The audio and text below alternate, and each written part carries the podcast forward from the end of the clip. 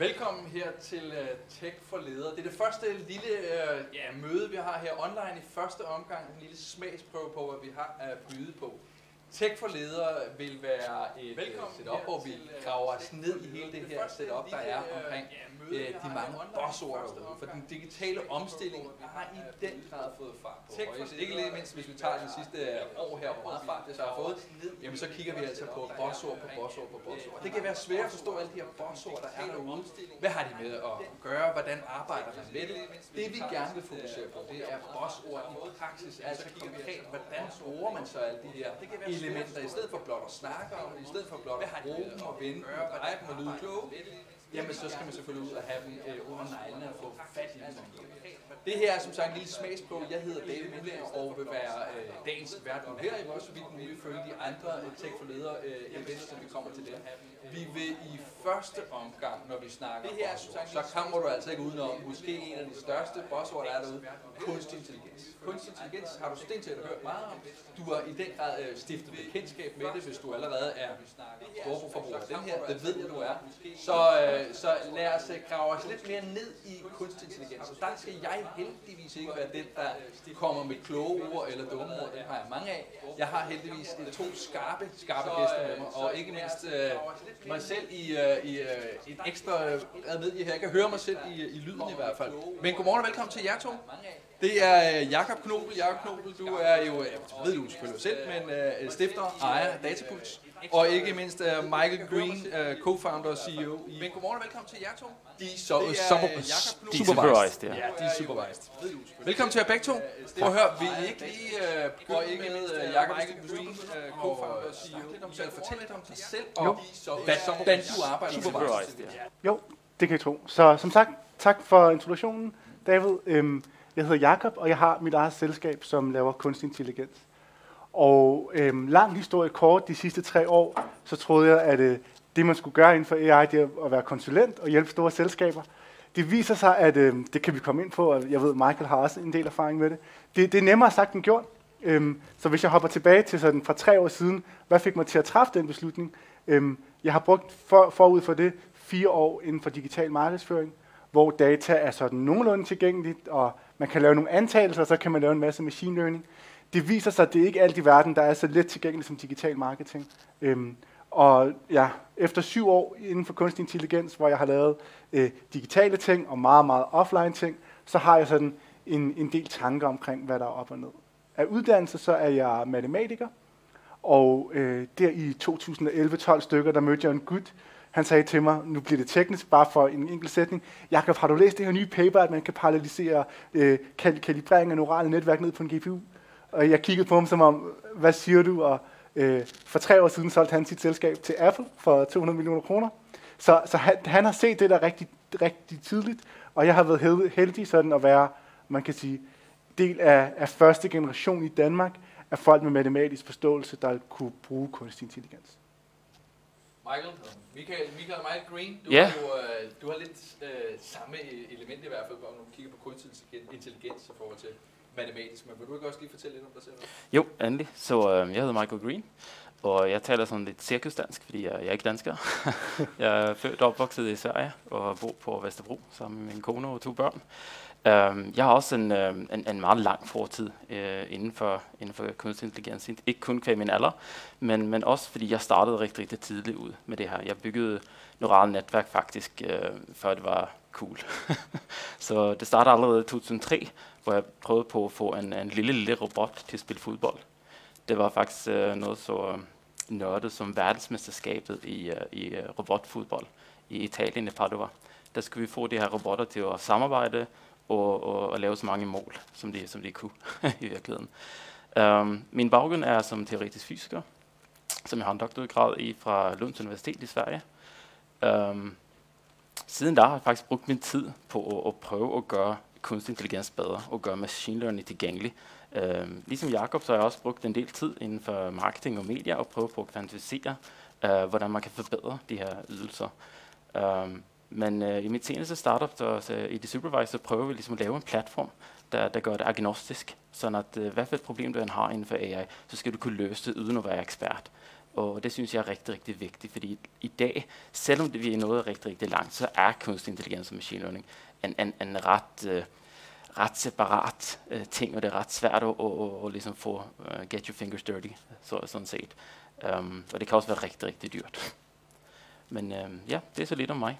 Så besværligt og, og dyrt, det er, det er gode udgangspunkter, når man tænker, jamen det her er jo reelt set fremtiden. Det her det virker i hvert fald som et sted, som, som, som du også siger, Jacob, øh, men hvis man virkelig har fat i det, så kan man altså godt øh, få fat i den hurtige hest og tjene store penge og gøre sit virksomhed øh, kæmpe store, hvad ved jeg.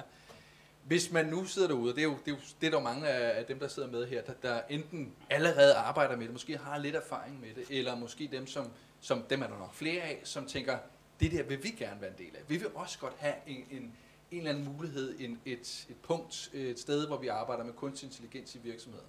Ud fra jeres øh, ekspertise, tidligere arbejde og hvad vil jeg, erfaring, jamen, hvor, altså, hvordan får man for det første afdækket det her øh, potentiale, der så er i sit virksomhed, og hvordan kommer man i gang med det? Michael, vil du ikke stå fast?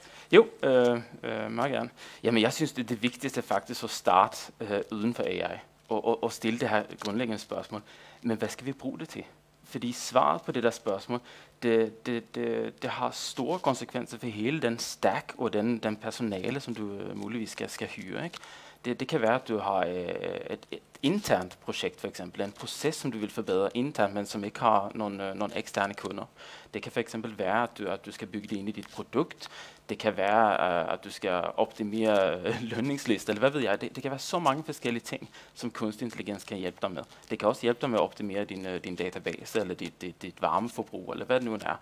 Og kvæg at det er så bredt, så har du så mange muligheder, så du bliver simpelthen nødt til at, at, at fortælle dig selv og dem, du samarbejder med, hvad skal vi bruge det her til?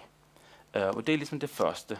Når man så har det, så skal du, så skal du sørge for, at du får uh, et lille, lille team, der ejer det her, og der kan være ligesom champions uh, for AI inde i virksomheden, fordi det er svært. Og det er ikke bare uh, som, som at lave et nyt softwareprojekt, fordi det er så mange elementer i AI, der ikke er som almindelig software øh, netop det, at, at AI kan også selv forandre koden, imens den kører. Og det gør normal kode ikke. Så hele den der tankegang, hvordan man, man, man forestiller sig øh, et projekt, og hvordan det, det, det løber videre og kontinuerligt udvikler sig, det er også anderledes. Uh, og så selvfølgelig uh, det næste trin er at kigge på, har du overhovedet det data, der skal til. Det vil jeg sige er de, de første trin i hvert fald. Og Michael, hvis jeg kan byde ind, kan du, kan du prøve at give os et konkret eksempel på noget, du har set, der er gået godt eller dårligt, og så kan jeg selv prøve at stille et ord på det også? Ja, øh, bestemt. Jamen, vi, vi havde et, øh, et projekt i, øh, i Tyskland med en, med en kunde på et tidspunkt, hvor de, øh, de havde hørt alle de her buzzwords. Ikke? Altså alle buzzwords øh, var der var til stede, og de sagde, at vi vil rigtig gerne have et, øh, et deep learning neural network, der, der kan optimere vores, øh, vores, vores salgsprocesser lynhurtigt, og det skal opdateres hver eneste dag, og, og nyt data kommer ind, og den, øh, i, i øvrigt så skal vi ikke have særlig mange mennesker, der, der, der, der plejer den, og, og det skal ligesom være øh, i høj grad salgkørende. Og, og de havde alt data, og alt var til stede, og alt var til rådighed.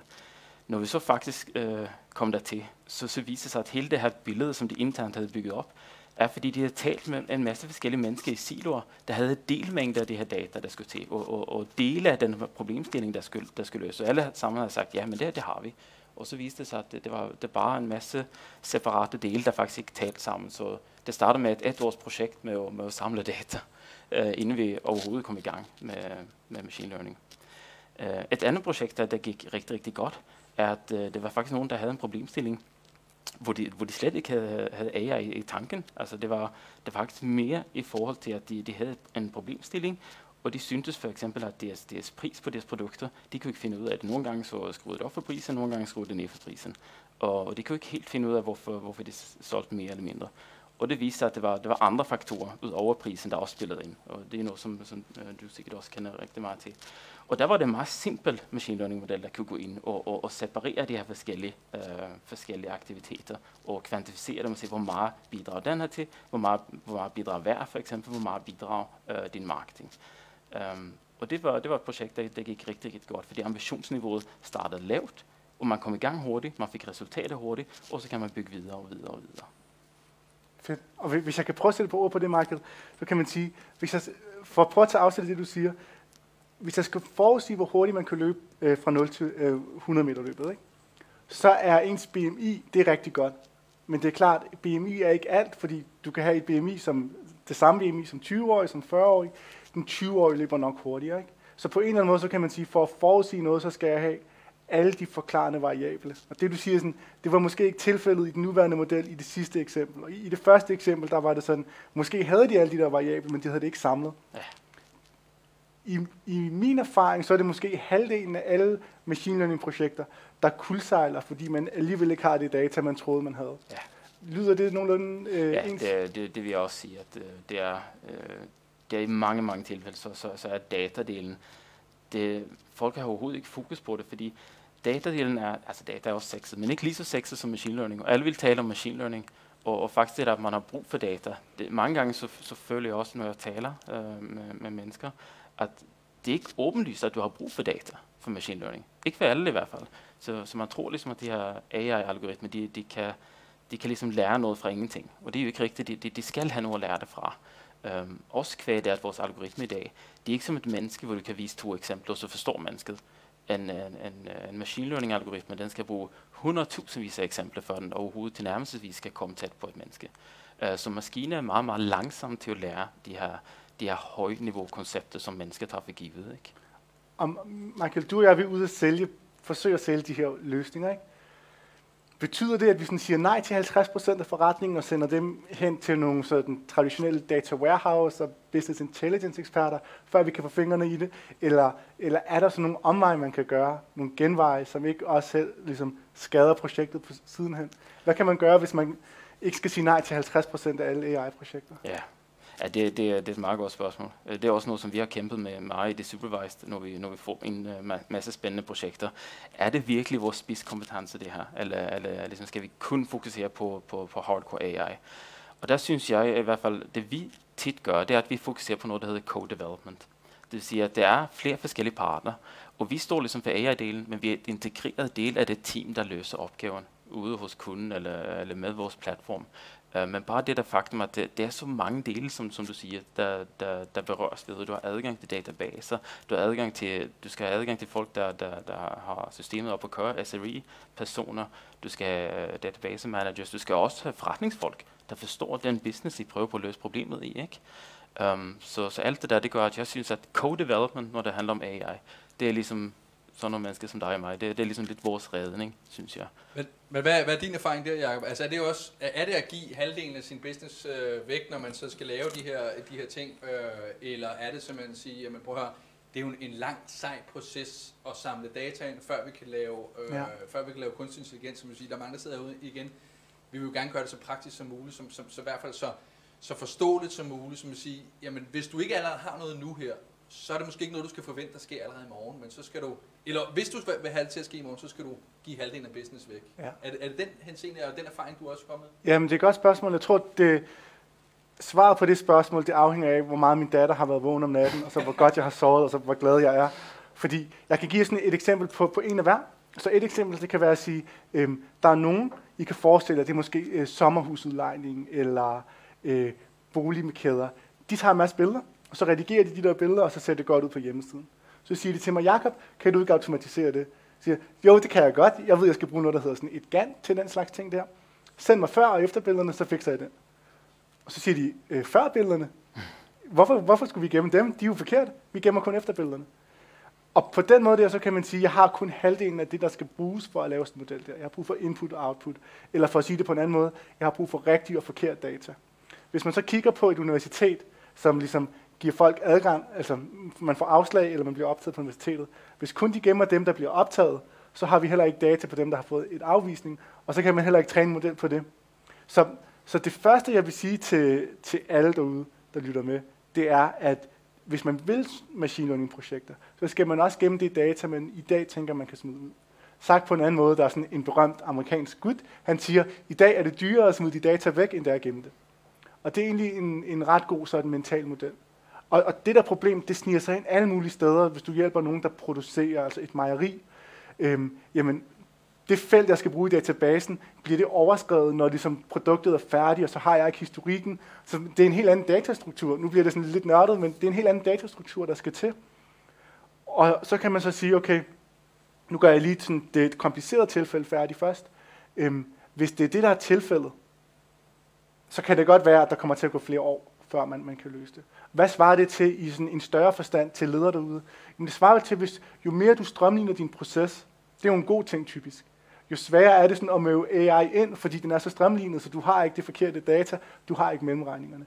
Det er jo sådan i, i sagens kerne, det det vil sige at have en strømlignet proces, at du kan gøre det så effektivt som muligt. Men betyder det så ikke, at man bruger penge, ressourcer, om vel på noget, som man potentielt måske skal bruge for at bygge sin, øh, sin, sin kunstig intelligens? Altså fordi, der er jo også, der er jo også at bygge sin kunstig intelligens på, på, på dårlige data, ja. vil. Det er jo vel også en, en fejl et fejlskud, en fejlretning. Fuldstændig. Så, så det her, det er, sådan, det, det er den dårlige case. Så kan man så sige, hvis mig og Michael, vi virkelig vil have noget forretning, vi kan ikke tåle at sige nej til 50%, så kan man, så kan man gøre følgende. Og det svarer jo også til, hvad kan man gøre internt, hvis man vil have et machine learning projekt. Øhm, forestil jer sådan, øhm, hvordan skal jeg ligesom, hvis man vil have en trend, ikke? Så hvis det er en, en lige trend, så skal jeg måske kun bruge to punkter. I virkeligheden, så skal jeg nok bruge en, en masse, masse punkter for ligesom at få lagt den rigtige trend. Så hvis man kan i gang sætte et system med nul data, så kan Michael og jeg, jeg for eksempel, komme ind og sige, at for at det her skal fungere godt, så skal vi have de her datafelter udfyldt. Og så første dag, så er der kun en dags data. Og anden dag er der kun en dags data. Hvor meget data skal der til, før at man rammer den rigtige ting? Det afhænger lidt af, hvad vi taler om. Ikke? Er det sådan en meget, meget dynamisk model? Michael snakker om, om pris, altså prisen på en aktie der skal du ikke bare bruge to eller tre dages data for at forudsige den i morgen, vel? Men er det, er det sådan, om øh, den her bil, den er punkteret eller ej, der skal du nok ikke bruge så meget data, for at modellen kan forstå det. Så man kan sige, øh, en ting man kan gøre, det er at sige, okay, den her proces, den er så strømlignet, vi får aldrig sat strøm til den med AI, som det er i dag. Men måske kan man lancere noget sideløbende, hvor vi så kan starte, lad os sige, fra 0, og tolerere, at systemet bliver bedre og bedre. Men, men det, det er svært, og jeg tror, at alle, der sidder ude og lytter med, I skal tænke på sådan, okay, I har et eller problem, I gerne vil løse med AI. Michael og jeg kan helt sikkert løse det. Mest Michael, ikke så meget mig. Men, men når det så er løst, altså, kan man forbinde enderne i den forstand, at, at det input, der skal til, det kan komme ind automatisk, men lige så meget, at sådan, det output, der kommer ud, at det kan også aktiveres. Så her er det klassiske eksempel på det. Det har jeg desværre lavet mange projekter med. Altså outputtet, det er en e-mail til den person, som før i tiden har lavet det manuelt, og så, og så kan den person taste manuelt ind i det system der. Så jeg sparer ham for mellemregningen. Men sådan det større ryg der, som hedder, lad os nu bare få modellen til at taste ind det rigtige sted automatisk, det kan være svært.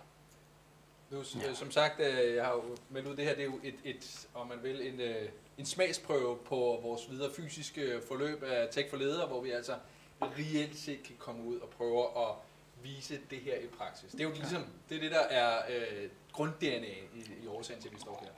Og det er jo lidt svært at fortælle det i, i praksis online-delen her, men I, I, I, gør, det, gør det dejligt at lige til. Men hvis man nu skulle tage sådan en, en enkelt simpel ting, sige, øh, for, for dem, der sidder derude, øh, hvis de skal, lad os, lad os lige skal dem fra, der allerede måske har erfaringer med det, eller allerede arbejder med det. Hvis man nu siger helt fra bunden af, vi vil bare gerne arbejde med det, vi synes det er interessant, vi kan se det i fremtiden. Er det så at hyre fremmed, øh, eller øh, arbejdskraft ind, altså øh, ekstern arbejdskraft ind, for at få lavet det, eller det finde det internt, eller altså, hvor skal man overhovedet begynde hen? Altså, øh, fra mit synspunkt i hvert fald, så synes jeg, at det, der man skal øh, starte med, det er, det er faktisk at, at få hjælp med, med scopingen. Øh, hvis man ikke internt har erfaring, det er fedt, hvis du har øh, erfaringen internt, så skal du bare køre, køre det ud af, ikke? Altså, øh, og køre på. Men hvis du ikke har den øh, erfaring internt, så, så skal du altså få hjælp fra, fra nogen. Øh, det kan være Jakob eller, eller mig, eller nogen helt tredje. Og den første opgave, det er simpelthen, som, som, som jeg sagde tidligere, at, at, at scope, hvad det er, du vil opnå. Og når du ved det, så kan du begynde at tale om, men, men kræver det så, at vi hyrer en programmør? Kræver det, at vi hyrer en data scientist? Kræver det, at vi hyrer en data journalist? Kræver det, at vi hyrer en database manager? Øh, kræver det, at vi, øh, vi hyrer en, en machine learning developer? Øh, eller en, en AI-forsker? Og det er vildt forskellige profiler, og de arbejder alle sammen med, med, med AI. Ikke? Men hvad for en af de her profiler, du har brug for netop, det kommer netop an på, på, på den problemstilling, du skal løse. Et, et godt eksempel på det er for eksempel, hvis du, hvis du spørger mig, øh, hvor er det her foto taget hen? Jamen, så, så, så tager det mig måske 10 minutter, så kan jeg kode en algoritme, der kan fortælle dig det. Men hvis du spørger mig, hvad for, hvad for en race af fugl er det på billedet? Jamen, så skal jeg have et team på, på fem mand og måske 6 måneder, før jeg har en algoritme, der, der, der gør det ordentligt. Ikke? det er lidt overdrevet. I dag med, med transfer learning går det lidt hurtigere, men, øh, men, men, men pointen er, det er bare en, en langt, langt større opgave for det samme spørgsmål, for det samme lille foto. Og det, det lyder jo åndssvagt, men den måde maskinen fungerer på, den information, der er tilgængelig, det gør bare en verden til forskel, hvordan du skal øh, ekstrahere den her viden. Um, så derfor synes jeg igen at slå på det med co-development. Altså selvfølgelig skal du have ejerskab over, over det, du udvikler, men jeg tror, du kommer langt hurtigere i gang, hvis du får den erfaring ind og, og slippe for at lave alle de der fejl, som så mange mennesker har lavet i den her branche, mig inklusive også, sikkert også øh, Jacob har lavet nogle, øh, nogle bøffer, ikke? Og, og det kan man spare, øh, spare sig selv for. Og man lærer man vel ikke også nogle fejl? Man, man prøver altså frem, som du også siger, at den rigtige data, den er måske også lidt sværere at tilgå. Ja, så øhm, jeg tror, Michael, han, øhm, han har rigtig godt i, ligesom det, det, man kan sige, hvad er en scope? Så nu prøver jeg bare sådan at tage et, et andet spænd hen over det.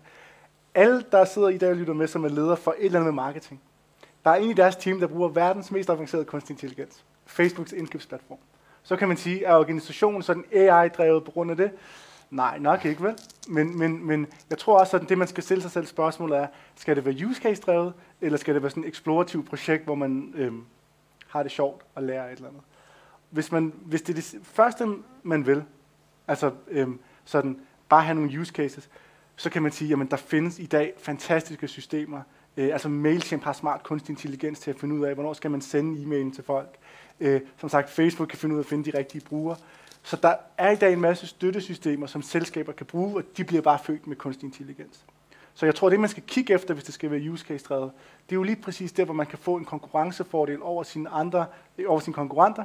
Vil sige, det her, det kan vi gøre hurtigere, billigere, bedre, mere sikkert, noget i den stil. Og hvis man vil det, skal man så have folk eksternt som os, eller skal man gøre det internt? Jeg tror også, det afhænger meget af, af firmakultur på en eller anden måde. Der er nogle steder, hvor, øh, øh, altså, ja, hvor man ikke er så velkommen som konsulent, ikke kan få adgang til det samme. øhm, måske heller ikke kan påvirke de samme mennesker, som, som skal ligesom, lykkes med det. Og de samme slags selskaber, der sidder ty- typisk nogen, dem stod jeg på i ny og Jeg bliver altid glad, når jeg møder dem. Så nogen, som har drømt om machine learning i 5-10 år, de har måske endda også studeret det, mens de var unge og studeret, men, men de er sådan lidt, jeg vil næsten sige, indebrændte. Og det eneste, man skal, man skal gøre med dem, det er, at man skal give dem sådan et, et enkelt teamsmøde med Michael eller med mig, og så ved de godt, at ja, men det er jo nu, vi kan gøre det, og så skal de nok drive det, drible det hjem internt i organisationen. Så kan man så sige, som, som Michael siger også, det er stadig så kompliceret med kunstig intelligens, at tusind og en ting kan gå galt. Og der tænker jeg, at det er rart for mange organisationer at få få en ind, som kan stille nogle bander op på bowlingbanen, så, så, så kuglen den ikke ryger ud af banen. Øhm, men, men det er sådan lidt et, et temperamentsspørgsmål. Altså jeg har også været med i nogle projekter, hvor selskabet har sagt, det her, det er, altså, vi skal bare lære noget. Og så laver man noget, som egentlig er helt vildt fedt og kompliceret, og sådan, man er stolt af det arbejde, man har lavet. Men, men man ved også godt, at projektet bliver ikke brugt til mere internt end det. Øhm, ja. Og ja, det, det kan jeg også synes er en skam, men, men omvendt så kan man sige, at nogle selskaber har også brug for de der øh, små wins til at komme i gang. Jamen, og det er jo det der med, altså er der, er der altid en business case bagved kunstig intelligens? Altså vil sige, som du siger, jamen det, det kan være dyrt, det kan være besværligt. Hvis man så ikke engang kan se en business case for enden af, af det dyre, dyre og besværlige uh, tilgang projekt, uh, uh, ting her mange kørende her, hvad så? Altså, det lyder som om, at det er der ikke altid. Der er ikke altid øh, en, en business case. Og det er måske heller ikke det, man skal gå efter, eller hvad? Altså det, det kan selvfølgelig være, at, øh, at, at du har den tiltro til det datasæt, du har, eller den forretning, du har. Det må være noget, AI øh, kan hjælpe os med. Og der vil jeg så sige, at jeg tror øh, 99% af dem uh, har ret. Altså det er helt sikkert et sted, hvor, hvor AI kan hjælpe i, i alle virksomheder. Det, det er jeg ret overbevist om. Men, men det betyder jo også, at du kan selvfølgelig hyre et helt team, hyre nogle, nogle virkelig seje gutter, der, der, der kører løs og prøver på at bare øh, finde ud af, hvad kan vi gøre, og, og, og hvad vil det koste, og hvor lang tid øh, øh, kommer det til at tage. Ikke? Altså det, det, det gør, at det, det team, det, det kommer så helt sikkert til at finde ud af nogle seje ting og nogle sjove ting, men, men det bliver så ikke knyttet til forretningen, så på det tidspunkt, hvor de har fundet ud af noget, så er det faktisk meget, meget svært at tage projektet tilbage og få den bare ind fra resten af virksomheden til at faktisk implementere det her projekt. For at implementere det her projekt, som, som sikkert øh, Jakob også har en masse erfaring med, det kræver altså et buy-in, ikke, ikke kun fra dem, der laver det, men også fra, fra, fra ledelsen og fra dem, der, der i sidste ende faktisk skal bruge det. Ikke? Uh, plus at AI kan i mange tilfælde, som den her mail-automatisering, ikke? det kan faktisk fjerne arbejde fra mennesker. det skal man også være bevidst om, at hvis du kommer ind og siger, jamen gud, der kan vi automatisere, jamen hov, det bruger jeg jo faktisk 35 timer om ugen på. Hvad skal jeg så gøre? Ikke? Og det, det lyder som et lidt fjollet problem, men, men, men det er der så ikke. Altså, det er mange, der sidder med den her bekymring om, hvad sker det så med mig? Lad os komme tilbage til den uh, lige om lidt, men jeg holde, bare holde fast i den her businessplan til at starte ja. med, og, og forhold til, jamen, altså, er det, ja, er det det, vi skal gå efter altid? Ja, så jeg tror også, når man snakker businessplan, sådan, der skal være en eller anden, der kan drive casen, ikke? Det, er, det har jo været sådan i mange store selskaber, at så snart tingene bliver sådan, det lugter af kode, så skal det ned til IT-afdelingen. Og jeg er ikke sikker på, at det er der, at machine learning-projekter lever bedst. Altså en god dag på et IT-kontor, det er, at systemet var op 100% af tiden. Ikke? En god dag for Michael og jeg, det er, at systemet havde ret 90% af tilfældene. Så der er sådan et eller andet kulturelt, som jeg tror gør, at AI ikke passer naturligt ind der. Mm. Hvorimod ude i resten af, nu, jeg tillader mig lige at sondre mellem det, man kan sige, forretningen og IT-afdelingen. Øhm, ude i forretningen, 90% er faktisk fantastisk. Altså kan du, kan du øh, fjerne 100% af arbejdet med 90% garanti, det er faktisk rigtig, rigtig godt. Mm. Øhm, så, så hvor skal den så ligge hen? Altså er, er, ja. der, er det, skal det ligge bare sådan generelt over det hele i, ja. i forretningen, eller øh, som du siger, helst ikke i IT, eller yes. måske yes. alle andre steder? Så, så jeg tror, sådan, det jeg ser rigtig, ligesom gør rigtig godt, det er, at ude i de enkelte afdelinger, der kan man komme på en idé.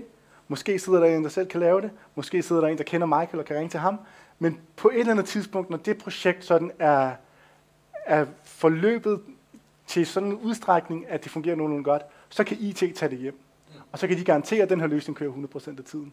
Men, men ligesom, hvis det starter med en kravspecifikation i IT, og, øh, så, så skal man ligesom løbe det op, øh, så er projektet næsten sådan øh, dømt til at fejle fra starten.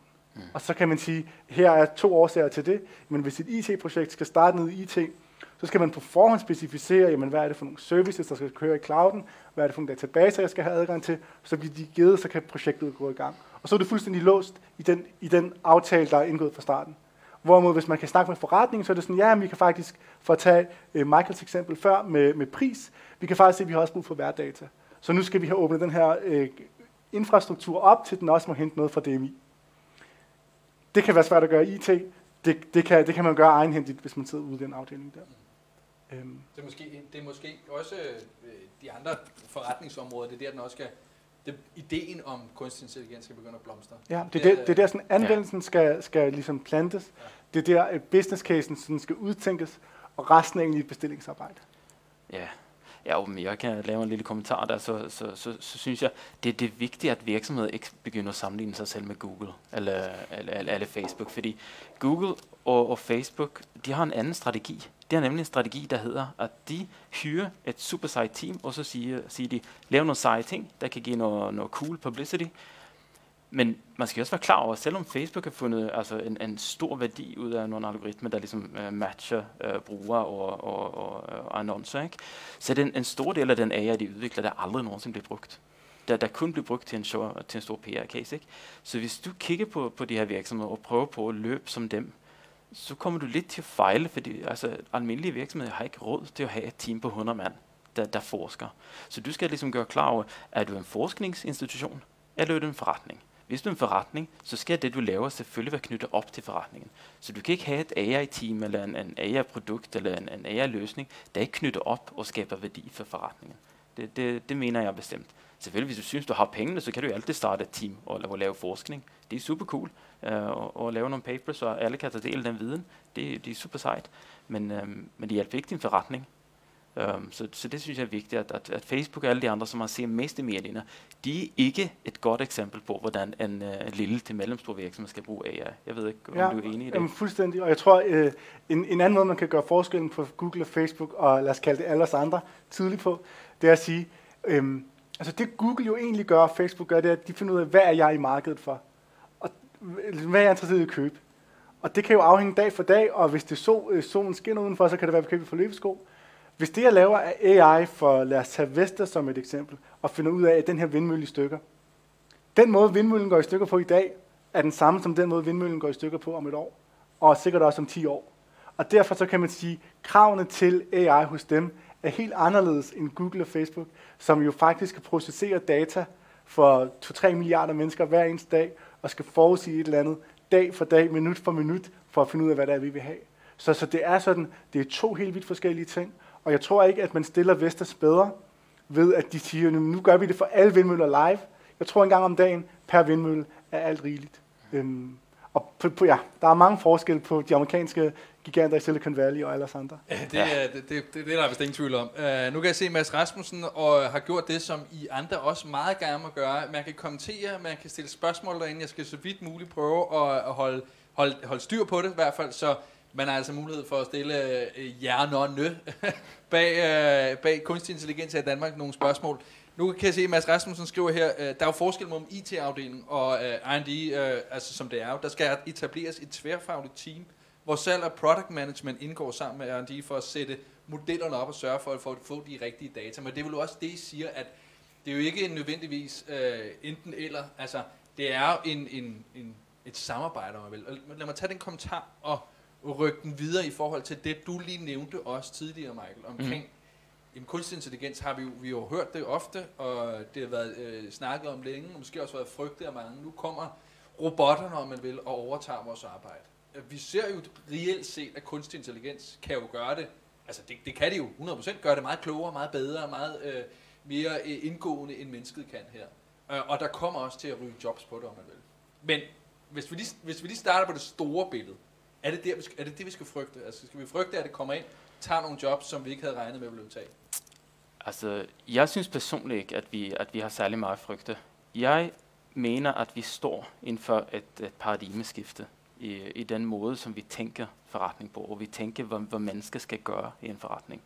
Og, og jeg tror helt sikkert, øh, jeg er overbevist om, at, at kunstig intelligens og machine learning kommer til at automatisere en masse processer, som mennesker laver i dag. Men det her kommer også til at skabe en masse mulige jobs. En masse jobs, der hedder, hvordan skal vi træne vores machine learning metode? Hvordan skal vi træne vores AI helt fra starten af? Hvad for noget data skal det være? Hvordan skal vi behandle det her data? Hvordan skal vi annotere vores data? Uh, hvordan skal vi deploye det? Alle de her ting, som, som historisk set har ikke været en særlig stor del af forretningen, det bliver lige pludselig en stor del. Så selvfølgelig skal det noget, noget videreuddannelse til, og selvfølgelig skal det nok nogle, nogle, nogle, nogle, nogle tunge perioder igen for, for et par mennesker. Um, så, så det er uden tvivl. Men som, som, som helhed, som samfund, så kan jeg ikke se, at det er en, en, en fantastisk god idé. For det gør også, at vi mennesker kan fokusere på alle de dele, som vi er bedre end, end maskiner. Og lige nu er en maskine ikke særlig god til, til fantasi. Den er ikke særlig kreativ. Og det er den grund til, fordi den lærer data, og den lærer meget tro mod data, og ikke særlig meget andet. Der er et menneske meget bedre til at generalisere uden for sit domæneområde. Tænk ligesom out of the box. Ikke? Og det er der, jeg synes, mennesker og maskiner skal ligesom mødes. Øh, så, så helt sikkert kommer der være nogle, nogle friktioner, øh, men der synes jeg også, at den virksomhed kan lave en, en, en, en stor plan og sige, med det job, som eventuelt bliver automatiseret, hvad skal vi så? Altså have en plan for, for videreuddannelse, eller, eller, eller ligesom at rykke rundt på mennesker inde, inde i organisationen. Men det kan også være så simpelt som at som at sætte op med en masse gode hjemmemøder, hvor man ligesom introducerer konceptet og får, får folk selv til at byde ind, hvordan de vil arbejde med det. Fordi AI er noget, som jeg synes, det, det, det skal være for alle, og ikke kun for, for dem, der ligesom har studeret machine learning. Men det skal I jo sådan set også sige begge to. Nu arbejder I jo med det, så jeg siger, det er dødsens farligt jo også, som at sige, at det jeg arbejder med, det skal I skulle lige passe på med. uh, men øh, det, det, nu siger du det her med, at mennesket selvfølgelig er mere kreativt, uh, mere kognitivt og hvad vel. Handler det om, at i business, hvad, hvad, hvad er din erfaring? Altså, skal man måske også holde kunstig intelligens en lille smule armslængde i forhold til de projekter, man arbejder med? Eller er det sådan set bare omfavne det, og så tage de omkostninger, det måtte have? Ja. Så for, for uh, seernes skyld, så siger jeg det modsatte af Michael nu, så det kommer spændende på scenen. Nej. Øhm, to historier. Lige da jeg startede mit nye selskab, der afskedede Novo Nordisk 300 mand. Og bestyrelseformanden var ude, og jeg har i tusind af præsentationer haft sådan et screenshot, hvor der i underteksten står ved hjælp af data science. Så man kan sige, at den der automatisering har afskedet 200-300 mand hos Novo for to og et halvt år siden. Det er sådan en historie. Den næste historie er, at jeg har lavet noget vagtplanlægning, hvor det jeg gør er, at jeg lægger vagtplanerne 20% bedre, end det mennesket gør. Hvad betyder 20% bedre? Det betyder ikke nødvendigvis, at det er 20% færre mennesker, men det betyder måske, at det er 20% mindre øh, kompensation til de her medarbejdere for øh, overtidsbetaling osv. Men ikke desto mindre, jeg har ligesom givet den her kunde en besparelse på 20% i vagtplanlægning. Så Novo Nordisk, 200 mand, 20%. I princippet det Novo har gjort ved at fyre de 200 mand, det er, at de har taget provenyet fra automatiseringen og givet til aktionærerne. Det er sådan en kommunistisk revolution, jeg er på vej ind i her. øhm, det her selskab, som har sparet 20 procent, hvad kan man gøre med, 20, med de 20 procent? Man kunne sige, at vi vil gerne have 20 procent mere, mere produktivitet. Så de penge, vi har sparet, det bruger vi faktisk til at få flere ansatte. Og jeg tror, det er faktisk et valg for selskaber at sige sådan, jamen hver gang vi automatiserer noget, så giver vi det til aktionærerne. Øhm, men, og det er så her, jeg sådan joker lidt med kommunisme, men, men er sådan lidt alvorligt. Det er ret tydeligt i, i forhold til sådan den måde, Marx kigger på verdenshistorien, at hver gang det finder sted, og den der magt og proveny bliver centreret blandt få, og flere og flere bliver arbejdsløse, øh, så er det sådan ret tydeligt, at det leder til ustabile samfund i hans verden. Så man kan sige, kunne man undgå det på forhånd på en eller anden måde? Øhm, det kunne man måske godt. Kunne Novo have sagt, vi fyrer kun 100, eller vi fyrer alle 200, men, men provenyet fra de næste tre år bruger vi faktisk på at omskole de her mennesker, så de kan komme godt ud i samfundet. Mm. Altså kunne man, nu bliver det sådan helt, helt rødt, ikke? men, men øhm, der er nogle mennesker, der snakker om AI-skat. Altså hvis den her AI laver 200 menneskers arbejde, skal den så beskattes på samme måde? Øhm, det ved jeg ikke, om ligesom, vi stiller os godt som øh, konkurrencenation øh, sådan over for Kina og USA i forhold til AI og effektivitet. Men der er sådan et eller andet meget interessant ved at sige, okay, al den der værdi AI skaber, hvordan fordeler vi den på en, på en fornuftig måde? Ja, altså nemlig også det der med, øh, hvis det nu er, den, det udvikler sig sådan her, og du siger jo, at øh, jamen, øh, du, du er overbevist om, Michael, at det også kommer til at skabe nogle andre jobs ja. i forhold til, at der lige pludselig er behov for at arbejde omkring kunstig intelligens. Mm. Så sidder firmaer derude, som tænker, jamen det er fint nok, vi vil gerne være klar på, at det kommer øh, den her fremtid. Hvordan skal man så ansætte, øh, altså ansætte nye folk til det her? Er det noget, man skal, skal man gå efter en vis retning? Øh, kan man sige, at man ansætter øh, folk, der har sat øh, hak ud for at arbejde med kunstig intelligens, eller, eller hvordan?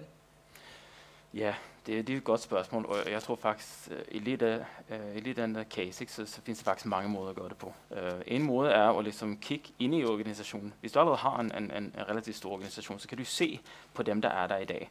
Og sandsynligvis øh, så er det faktisk nogen, der allerede har leget lidt med, med kunstig intelligens og machine learning algoritmer. Måske kan du starte der med at lave sådan et lille, lille projekt der, og se, se hvad det bliver til, og så, og så lade det ligesom vækste organisk ind i virksomheden.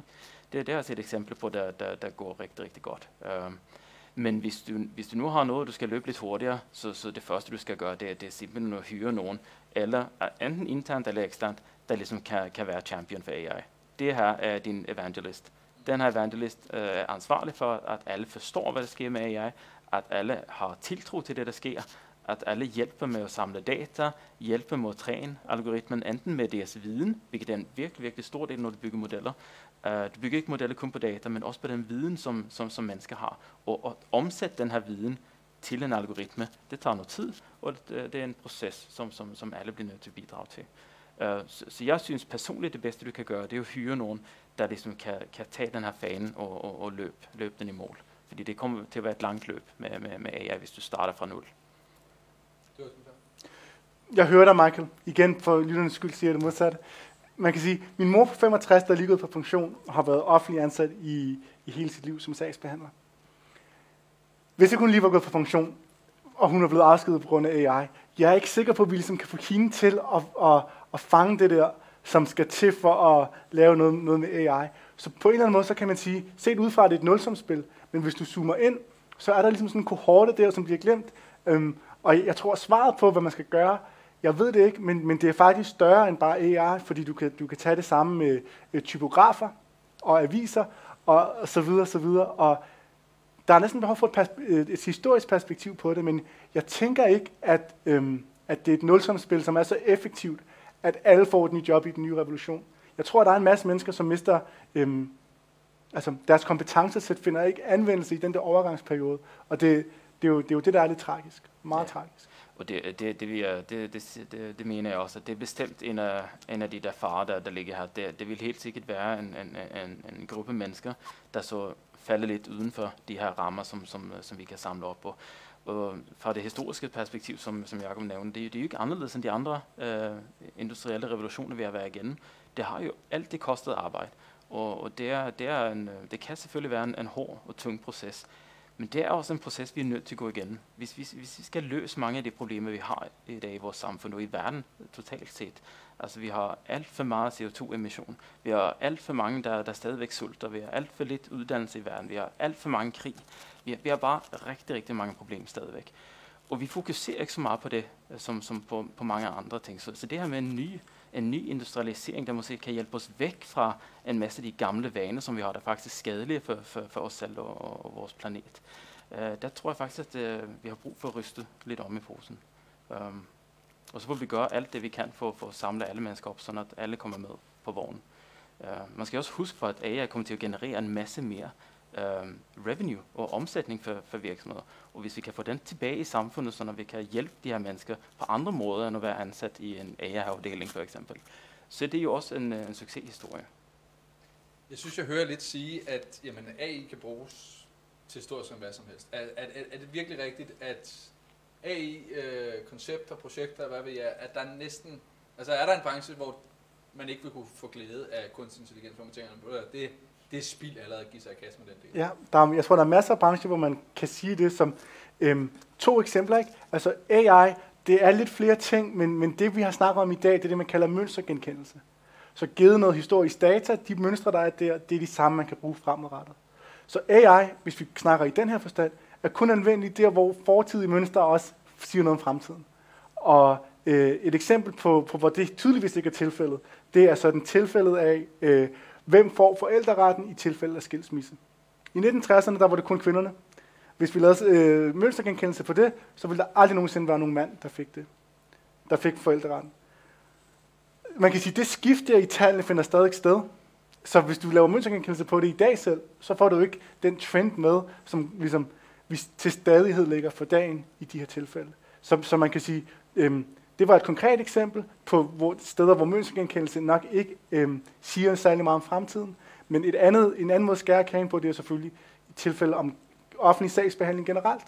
Så der er masser af steder, hvor man måske ikke vil, øh, vil ligesom balancere hurtig behandlingstid med øh, automatisk svar. Altså forestil dig lægen, der siger, du har cancer, ikke?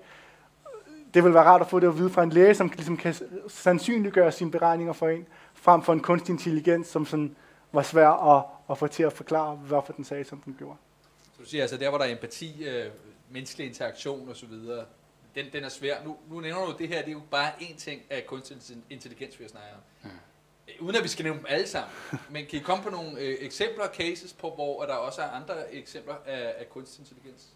Ja, ja, bestemt. Altså, man kan jo også kigge på, øh, nu som Jacob siger, så har vi jo så vi har kigget meget på den her pattern recognition del, altså den her traditionelle machine learning. Men der, øh, der er det øh, et område, som jeg selv øh, brænder meget for. Og, og det er jo netop det her med, hvor, hvordan vi tager den viden fra mennesker og kombinerer den med data og lærer på tværs af data og erfaringer. Der kan man ligesom kigge på og, og, og se, at vi har en historik med, med, med data, men vi ved som mennesker, at det, det, det er ikke sådan, det skal være. Bare fordi det har været sådan, så det er ikke sådan, vi vil, at det skal være. Så du som menneske kan faktisk veje ind med din egen holdning om, hvad, hvad vi ønsker i fremtiden, og så kombinere den her viden.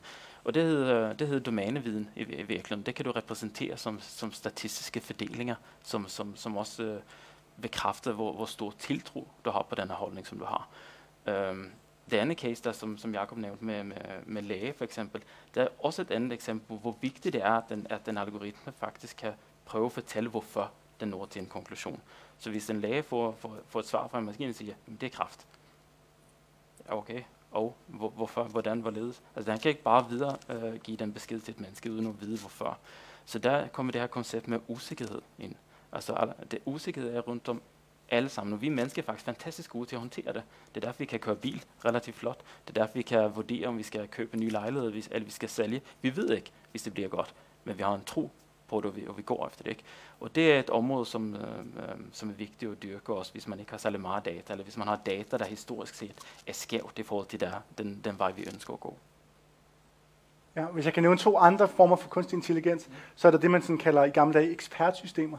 Så det, det lyder helt modsat af det, vi snakker om i dag, men forestil dig sådan, øh, Michael han ved nok om kunstig intelligens, til han kunne lave en, han kunne lave en kunstig intelligens, der svarede på spørgsmål om kunstig intelligens. Så det vi får ham til, det er at lave en masse regler, hvor han skriver, jamen hvis ham, der spørger, spørger med om det her ord og det her ord, så sådan der. Men hvis ordet ikke er indholdt i et spørgsmål, så forestil dig sådan, Michael han laver ikke bare mønstrene, han laver reglerne. Så der er sådan en regelbaseret ting. Måske var det ikke et godt eksempel, fordi AI på AI kan forvirre, men lad os sige, lad os tage skilsmisser igen. Ikke? Så hvis manden, han ikke har en plettet straffeattest, og har en årsindkomst over, og så videre, så videre, så videre, så kan der være tale om del forældrerettighed. Så kan man sige, den slags ekspertsystemer, kunne de være relevante? Måske i nogle tilfælde, fordi det smukke ved dem er, at de sådan kan, du kan læse dem og sige, det er reglerne.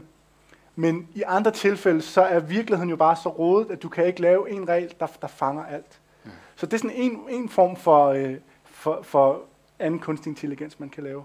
Og grunden til, at man vil kalde det kunstig intelligens, det er jo, hvis, hvis jeg går hen som selskab eller som individ og stiller den et spørgsmål, så kan den give mig et output, der virker intelligent. Den, den fjerde ting, det er sådan det, man kalder operationsanalyse. Så forestiller jeg, øhm, øhm, hvad skal man tage som eksempel, sådan et klassisk eksempel, når nemlig skal levere, øhm, når nemlig skal ud og bringe pakker ud til de forskellige selskaber, eller forskellige husstande, den, altså, den givende leveringsliste, de har, den kan du ikke rigtig, den er der ikke et mønster på, så du kan ligesom sige, så er det sådan her, vi leverer. Det du har brug for, det er en masse regler, der siger, jamen, du skal minimere afstanden fra hus 1 til hus B, således at øh, alt det her, men så er der også kø, øh, øh køl i den her leverance, så du skal starte det over. Den slags er en helt anden form for kunstig intelligens, i hvert fald for Michael og mig. Måske ikke så meget, hvis man ser med derude, men, men man kan sige, reglerne for operationsanalyse er, at du har ikke brug for mønstre. Du har brug for at snakke med domæneeksperter, der forklarer, hvad er reglerne, hvormed det her problem skal løses. Og de kan være så komplicerede, at man ikke kan løse det i hånden. Så et eksempel er vagtplanlægning. Der er masser af selskaber, hvor der sidder folk og laver vagtplanlægning, og til dem, der måske har prøvet det derude, de ved godt, at så kan man starte ligesom at sige, jamen så er det Michael, der har mandagen, David, der har tirsdagen, Jakob, der har onsdagen, men hov, Michael kan ikke tage torsdagen, fordi der, har han, der er han på ferie, så nu skal jeg altså starte forfra. Så der er, sådan, der er noget kombinatorik der, der gør, at vagtplanlægning, det bliver aldrig lagt godt nok i hånden. Og hvis man så bare kan have de her regler lagt ind, det er en, det er en overenskomst, hvis man kan have overenskomsten digitalt, så kan systemet lægge vagtplanen.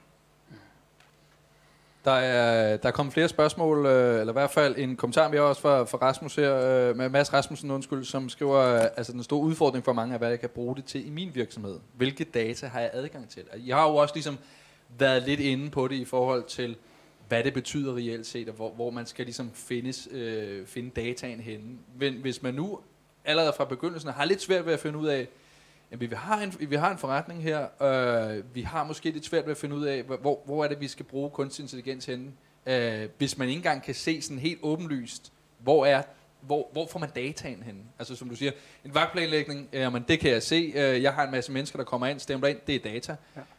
Hvis man nu har svært ved at finde ud af, hvilken data der er, er, er det så, øh, nu har I så nævnt en masse forskellige måder at lave kunstig intelligens på os her. Øh, er, det, er det den vej, man skal gå, eller skal man sådan mere kigge internt i sin egen virksomhed og så sige, at øh, vi skal måske mindre fokusere på, at vi bare skal have kunstig intelligens på data eller et eller andet, øh, og så i stedet for at finde ud af, hvor kan vi bare hvor kan vi blive bedre hen? Ja, jeg tror, det er nødt til at være use case drevet i den forstand, at sådan, skoen skal trykke et eller andet sted. Og sige, okay, kan vi, kan vi løse det?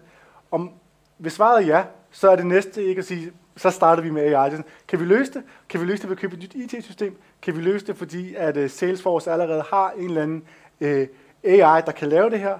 Og så er det sådan, jeg vil sige, man skal først have svaret nej på de spørgsmål der, før man siger, okay, skal vi gøre det selv? Og så kan man med, med fordel få besøg af en fra IT, hvis der er nogle kompetencer inden for det. Nu nævnte var det Mads. Ja. Selv at hans selskab har sådan en R&D-afdeling. Måske kan de lige give deres besøg med. Eller så kan folk som mig og Michael gøre det.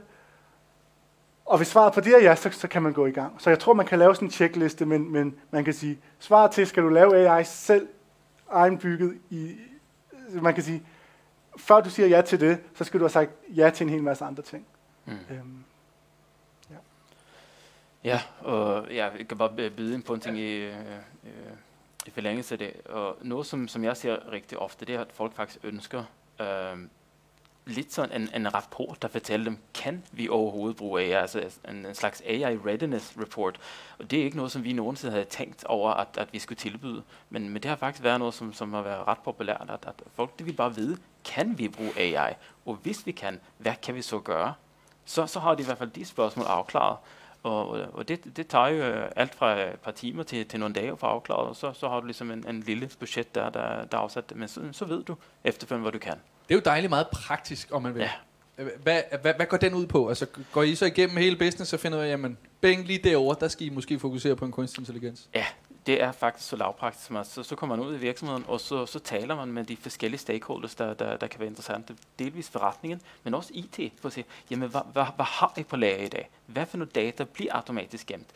Øh, hvornår, hvornår smider I data væk? Altså, hvad for en granularitet har I data? Hvad for type data? Hvad type database er det? Hvad for noget infrastruktur har I for cloud computing, for eksempel? Er det lokale maskiner?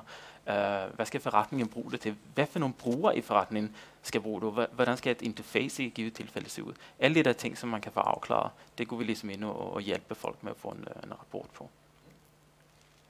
Vi har øh, lige øh, 10 minutter tilbage, kan jeg se her, så jeg synes, vi er, I må endelig meget gerne stadigvæk stille en masse spørgsmål derude. Det, øh, det kan vi godt nå. I, øh, I er gode til at svare på dem. I svarer meget konkret, præcist og hurtigt. Men, men jeg synes også, at vi ligesom skal vende tiden, vi har nu, kontra tiden, vi kommer til at få lige om lidt. Altså, fordi vi snakkede lidt om det før, Jacob, før øh, vi, vi gik på her, i forhold til, at jeg har en fornemmelse af, at kunstig intelligens er øh, vi lige i starten af kurven på vej op. Altså den her eksponentielle udvikling, vi har snakket om, vi, det virker som om kunstig intelligens virkelig har fart på lige i øjeblikket. Altså, det har jo været, ikke været længe undervejs, men der er blevet snakket lang tid om kunstig intelligens. Nu virker det som om, for det første, det er til at føle på. Mange virksomheder kan sådan set give sig i kast med det, og mange virksomheder gør det også. Mm. Er det også jeres erfaring? Du øh, tager den først. Ja. Gør det, mig. Jamen, øh, jamen fra, fra, min, øh, fra mit synspunkt, så synes jeg, du er helt ret. Altså, det er næsten alle virksomheder har ligesom begyndt at, høre, at høre om det og tale om det, og vil rigtig gerne, og mange gør det også. Uh, men, men dit første punkt der med, med AI og dets udvikling, der kan du bare kigge på. Normalt, når jeg laver præsentationer med AI, så har jeg en, en, en graf, der viser, hvor, hvor mange ting, der kan beregnes per, per sekund i dag, bare fra et kraftperspektiv. Ikke? Og der er vi faktisk hen i dag, at vi har så mange computer, så mange CPU'er, at vi faktisk kan modellere et, et komplet uh, frontal cortex. Uh, og det er, det er ret meget. Uh, og det betyder, at, uh, at vi er meget tæt på at, at kunne modellere et fuldstændig menneskehjerne, der har 100 milliarder neuroner i sig. Uh, der, hvor vi ikke rigtig har fat i en lang ende, det er den her, den her kognitive del, altså den her uh, bevidsthed, som, som vi mennesker har. Der vil jeg sige, at der er det faktisk ikke sket noget som helst de seneste 50 år. Vi er faktisk ikke nået så langt. Alt, alt siden Dartmoor, der folk øh, tog hen og sagde, men kunstig intelligens, skal vi ikke lige løse det? Jamen det bruger vi lige en sommer på, ikke? Det gjorde de så ikke. Og, og det var ikke fordi, de, var, de, de ikke var særlig kloge. Det var nogle virkelig øh, clever cookies, der var der, ikke? Altså, altså det, var ikke, det var ikke det, der var grunden. Men det er simpelthen, at den matematik, vi har i dag, det vi arbejder med, jeg tror ikke på, at det er værktøjskassen, der får os til at nå bevidsthed. Men når det er så sagt, alt andet, der ikke har med bevidsthed at gøre, det accelererer jo sindssygt hurtigt. Du kan bare se på GPT-3, altså den seneste sprogmodel, ikke? den er jo fantastisk god til at, til at generere altså essays med tekst, øh, som den så ikke fundamentalt set forstår, men, men den kan generere det sådan, at et menneske synes, at det giver, det giver, det giver skam mening. Og det har jo en enorm værdi, hvilket sikkert også er derfor, Microsoft investerer så mange milliarder i, i OpenAI. Øh, men, øh, men ja, det går lynhurtigt, og den dag, hvor vi knækker øh, bevidsthed, det bliver en stor dag. Men ja, øh, altså, lad, os lige, lad os lige også komme tilbage til den. Øh, jeg vil bare lige høre dit, dit take ja. også i forhold til øh, nutidens øh, ja. udvikling, som, som vi ser. Jeg tror igen, det sådan afhænger lidt af, hvilken, hvor godt jeg har sovet den pågældende nat. Men, men man kan sige... Da du har sovet godt i nat, ved jeg. Ja, lige præcis. Lige præcis det sagde du. Så det bliver godt svar i dag. Ja. Øhm, så da bilen kom frem, i England, så skulle der gå en mand foran bilen med et rødt flag og signalere, at bilen kom. Og bilen kom kørende med 4 km i timen og skulle advare om den her fartdjævel, der kom. Ikke? Så er spørgsmålet, det kan vi stille Mads, som er aktiv på chatten. Hvad var gennemsnitshastigheden for biler i Indre By i London i 2015? Og svaret er, at det var også 4 km i timen. Så man kan sige, for nogle ting forbedrer sig sådan for underlige skalaer, hvor det lidt afhængig af, hvad man kigger på, så er det ikke en reel forbedring. Øhm, men, men sådan tilbage til, til selskaber.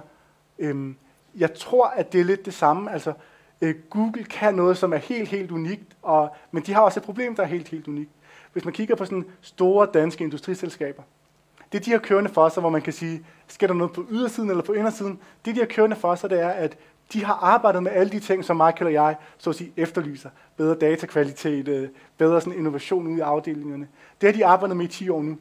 Og jeg kan se, at i stigende grad, så er de klar til at trykke på speederen. Så når jeg kommer ud til store danske selskaber, så er det ikke panden mod muren. Nu er det sådan mellemstore danske selskaber, det er panden mod muren. Men de store, de, de er klar. Så jeg, jeg tror, du har ret i, David, at det der knæk, det kommer nu for, for dem, der har investeret i det langt nok tid. Så, så lad os uh, lige sådan tage brillerne på, og så se sådan en, en nær fremtid. Nu snakker du uh, den kognitive del, bevidstheden for, for kunstig intelligens. Altså, uh, hvis man har prøvet uh, GPT-3, som, som jeg ellers ser som sådan en, det er næsten bevidsthed, mm. uh, så siger du, det, det er det jo på ingen måde. Altså, jeg ved godt, den kører jo efter noget andet, ja. men det virker jo uh, i forhold til, når vi snakker det menneskelige kreativitet osv., det virker jo som om, den del har den styr på. Mm. Uh, uh, men, men, men du siger, vi er slet ikke i nærheden af at knække den kode, eller hvad? Nej, vi, vi er overhovedet ikke tæt på at knække den, den kode. Men da vi er tæt på og, og knækker, som faktisk, jeg mener, at vi har øh, knækket med, med GPT-2 og GPT-3, det er faktisk det, der kaldes for Turing-testen. Altså Alan Turing fandt på en test, øh, altså i tidernes morgen øh, AI, der hed, hvis du kan få et menneske, der sidder bag en computerskærm, og, og, og tale med nogen, som ikke ved, om det er et menneske eller en computer, og den oplever, at det er et menneske, så du klarer Turing-testen. Og det vil jeg mene, at GPT-3 er i stand til at gøre i korte perioder i dag. Um, men, men man skal også være klar over, at, at den, har, den har kun lært at, at, at generere en ny bogstav efter en række andre bogstaver. Og så har den skabt en, en holdning til, hvordan den skal kunne gøre det på, på enorme datamængder. Ikke?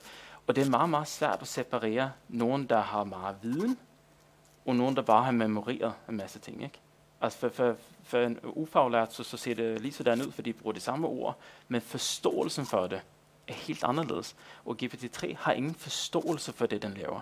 Men den kan lave en proces, der ser ud til, at det kommer fra en kognitiv proces. Uh, og det er en stor forskel. Uh. Men hvis man nu kan, som du siger, du kan jo lave Turing-testen der, og det kan uh, computeren i, bestå i dag. Ja. Uh, lad os så sige om 5-10, det lyder måske som om vi er længere frem end, end, end 10 år i hvert fald, så får du en måske et, et gennembrud i, i bevidstheds øh, udvikling, og kognitiv computing osv. Altså, hvad, hvad, hvad, hvad er potentialet i det så? Er det simpelthen så at sige, i stedet for at det er de klassiske processer, om det er et, øh, et køre igennem en masse juratekster, eller lave vagtplanlægning, er det simpelthen at sige, jamen det bliver min næste chef? Er det, er det der, vi er ude i? Altså, fra mit synspunkt så vil jeg sige, at det, det findes tre klasser af AI. Det findes øh, noget, som, som vi har talt meget om nu, der er narrow AI, der løser en, en særlig opgave, og der faktisk løser den bedre end mennesker der, der, der, der, er men, der er der allerede forbi. Altså, vi mennesker vil aldrig løse de her narrow opgaver bedre end, end en uh, øh, kunstig intelligens. Og så findes det noget, der hedder uh, Artificial General Intelligence, hvor den ligesom kan begynde at kigge på uh, og tage den viden, den har inden for et domæne, og applicere det på et helt andet domæne. Det kan være for eksempel, at den har lært at, at, at køre en bil, og så kan den uh, lynhurtigt uh, lære at køre motorcykel, ikke? eller at, at, at spille skak, eller hvad det nu er, og bruge de dele, den har, den har lært. Uh, der er vi ikke i dag. Vi har ikke Artificial General Intelligence. Den, den måde at, at lære, hvordan man generaliserer fra et domæne til en anden, det er der, hvor man er nødt til at have en kognitiv proces, der ligesom har separeret den viden fra applikationen. Um, og så er det, hvis vi får det, og det er jeg overbevist om, at vi får, og det er måske, som, måske 10, måske 15, måske 20, det, det ved jeg ikke, men det er, det er et stykke vej væk. Men når vi har det, så kommer det næste trin lynhurtigt, og det er nemlig Artificial Superintelligence. Fordi når den først kan gøre det, så kommer den til at bedrive forskning, den kommer til at skrive kode, den kommer til at skrive nye algoritmer, den kommer til at, at holde den forskning for sig selv, hvis den ikke har et incitament til at dele den med os. Uh, og og det, det er jo et super scary scenarie, ikke? og det er jo det, som, uh, som Elon Musk uh, er meget, meget bekymret for. Og en af grundene til, at han har skabt Neuralink, hvilket gør altså mennesker til at, til at mere hurtigt få information ind fra, fra omverdenen. Ikke? Um, så det er selvfølgelig et scenarie, men, men der synes jeg selv, altså hvis vi kigger på hele vores historik, det er aldrig noget, der siger, at, at en høj intelligens uh, er lige med nogen, der har lyst til at, at, at dræbe andre raser og, og andre uh, livsformer. Faktisk tværtimod. Jeg synes, vi har, vi har vokset som, som, som mennesker, som, som, som species med, med omtanke og, og, og også kærlighed til, til, til, til alt, der, der bevæger sig. Og det, og det synes jeg er vigtigt at huske på. Så bare fordi vi får en AI, der er langt klogere end os, altså vi kommer til at være myre i forhold til, til den her. Altså, øhm, ja. Jacob, du må få lige lov uh, her til, til sidst, hvis du har uh, noget at byde ind på omkring ja. den nære fremtid. Ja, vi, vi er sådan helt oppe i helikopteren. Ikke? Mm. Jeg tror sådan, øhm, til dem, der synes, noget er sjovt, så kan jeg virkelig varmt anbefale Rebooting AI, fordi den er enig med mig i, i at, uh, at det er nok nemmere sagt end gjort. Altså alle de teknikker, vi har i dag, Øhm, og da I snakker om det her med GPT-3, Min datter, hun er to. Hun kan sige 1, 2, 3, 4. Hun forstår ikke, at hun tæller. Og det kan godt være, ligesom, du er inde på sådan, den næste udvikling. Det er måske, hun kan sige 5, men det betyder ikke, at hun ligesom kan tælle til 5, eller hun kan se, at der er fem genstande, og så sige 5. Så der er sådan en eller anden forskel på det, som den her model, vi snakker om, der hedder GPT-3, kan gøre, og det, som mennesket kan gøre. Mm. Og jeg tror ikke, det er et spørgsmål om, at min datter så kan tælle til 6, 7 og 8. Det er sådan, forstår hun, hvad de tal er. Men, men man kan sige, at i den nære fremtid, for at ligesom tage det helt ned, læs Rebooting AI, hvis I er interesseret i de videre perspektiver. I den nære fremtid, så tror jeg, at det, man kommer til at se, det er de her modeller, som Michael og jeg er gode til, og som er, man kan inden for teorien, så siger man, at det er et løst problem. Altså, det er et løst problem, at man kan skelne hunde fra katte. Det, det betyder, øhm, det er nemt. Alle kan gøre det. Alle de her løste problemer, altså øh, billede, nogle ting med tekst, øh, tal, der skal forudsiges, de er løste, og de kommer til at sive ind i selskaberne. Mm. Og jeg tror sådan på den korte bane, så kommer vi til at se masser af tilfælde hvor det går frygteligt galt, men, men det er faktisk velbeskrevet. Fejlene er lavet, vi kommer til at løse de her. Så jeg tror om fem år, så alle dem, der sidder derude og håber på, at de kan et eller andet med AI, det kan de om fem år. Ja. Prøv at høre, uh, tiden er gået. Det, jeg synes, det er gået forrygende hurtigt. Det har været meget, meget lærerigt og dejligt at høre lidt omkring uh, kunstig intelligens, og ikke mindst at høre, hvor meget vi skal frygte det i øh, uh, den nærmeste fremtid. Hvis ikke man tager sig sammen derude, tusind tak begge to for at øh, være med i dag. Og uh, for jer derude, det her er jo som sagt bare en smagsprøve på vores fysiske uh, forløb, som kommer til foråret, hvor man altså kan få rigtig meget glæde af tech for i praksis. Næste gang vi mødes igen virtuelt, det er den 3. februar, der skal vi uh, grave os lidt ned i uh, AR og VR. Det skal vi gøre gang sammen med Simon Leibovic fra uh, Cora og uh, Terkel Sand fra KMX. Og det bliver bestemt heller ikke kedeligt. Så uh, glæd jer til det 3. februar og indtil videre. Tusind tak. Ha' en god dag derude. Tak for det. Tak. Hej.